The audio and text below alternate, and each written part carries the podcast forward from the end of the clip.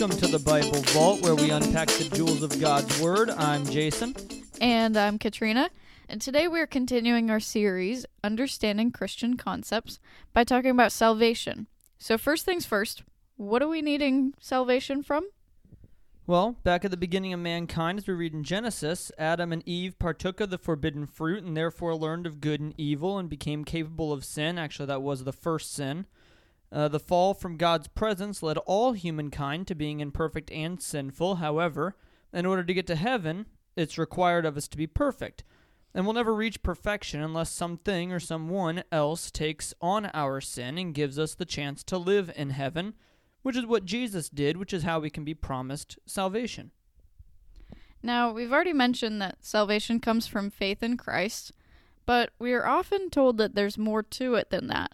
That we have to act, act act a certain way or do a certain thing. Now, what does the Bible say about that? Paul actually addresses this in many places. This was a big deal to him as someone who was actually in line to be a part of the Sanhedrin.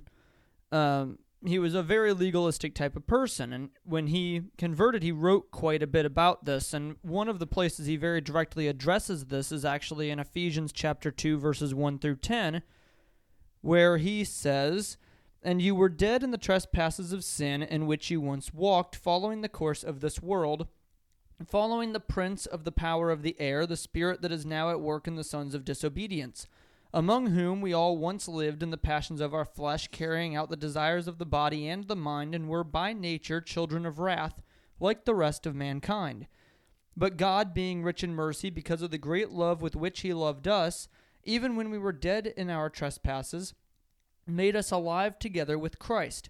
By grace you have been saved, and raised us up with him, and seated us with him in the heavenly places in Christ, so that in the coming ages he might show the immeasurable riches of his grace in kindness toward us in Christ Jesus.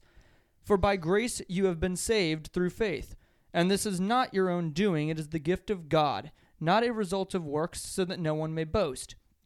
For we are his workmanship, created in Christ Jesus for good works, which God prepared beforehand that we should walk in them." Now, this passage emphasizes that salvation comes solely from grace and that grace is a gift. We can't earn it no matter what we do, and all we can do is either accept it or deny it. Yeah, grace is absolutely a gift. And just a reminder, a quick Google search reminds us that grace is, quote, "the free and unmerited favor of God as manifested in the salvation of sinners and the bestowal of blessings," unquote. But why does it get more compl- complicated? People will typically argue that salvation comes from works or from something else. So the people that do it from works usually quote the book of James, where in chapter two he writes that faith without works is dead.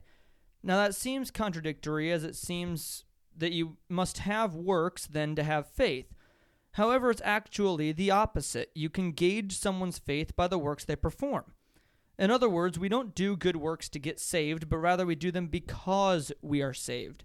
Grace comes first and then works, not vice versa.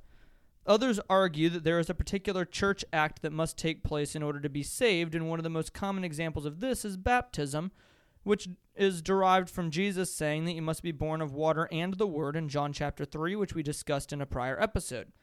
However, in that case, the question that I would have is, what about the thief on the cross who was crucified next to Jesus? Yeah, that story is from Luke twenty-three, verses thirty-four, thirty-two, excuse me, through forty-three, which reads, "Two others who were criminals were led away to be put to death with him. And when they came to the place that is called the Skull, where they crucified him, and the criminals, one on his right and one on his left. And Jesus said, 'Father, forgive them, for they know not what they do.' And they cast lots to divide his garments. And the people stood by, watching, but the rulers scoffed at him, saying, 'He has saved others. Let him save himself, if he is the Christ of God, his chosen one.' The soldiers also mocked him, saying, coming up and offering him sour wine, and saying, 'If you are the king of the Jews, save yourself.' There was also an inscription over him, 'This is the King of the Jews.' One of the criminals who were hanged railed at him, saying, "Are you not the Christ? Save yourself and us." But the other rebuked him, saying, "Do you not fear, fear God, since you are under the same sentence of condemnation? And we indeed justly, for we are receiving the due reward of our deeds. But this man has done nothing wrong." And he said, "Jesus, remember me when you come into your kingdom." And he said to him, "Truly I say to you, today you will be with me in paradise." And so in this story, we're only told a couple of things about the saved criminal. We're told that he's justly being crucified, though we're not told the crime, and that he had faith in Jesus, that, or he had faith that Jesus was who he claimed to be. Uh, we aren't told whether he's Jew or Gentile, whether he was baptized or circumcised or anything else. Only that he was a criminal who had faith in Christ in his final moments, and, and that Christ promised him salvation. So then, uh, that what ties everything together is faith. Faith that Christ died for our sins and gives us his grace. Baptism is certainly a means of obtaining the Holy Spirit, who Paul says is required to confess Christ as Lord, but ultimately it's the faith that comes through the Holy Spirit that allows us to accept the gift of grace. And I want to say that part again. It's the faith that comes through the Holy Spirit that allows us to accept the gift of grace. And that is the key to salvation. Yeah, that part's really, really important. Now, don't worry for anyone wondering about why we even practice baptism or take communion or anything like that.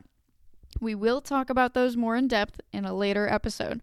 But there are some really good, wonder- really good, really wonderful resources out there that can help you more immediately if you need to have your questions answered right away. Yeah, and I definitely recommend heading to uh, church websites, um, denomination websites. Everybody has their own opinion on it. We'll go a bit more into that uh, later, what the Bible says on, on those opinions. But I definitely encourage you to research the questions that you have, and also feel free to reach out to us about any questions that you have.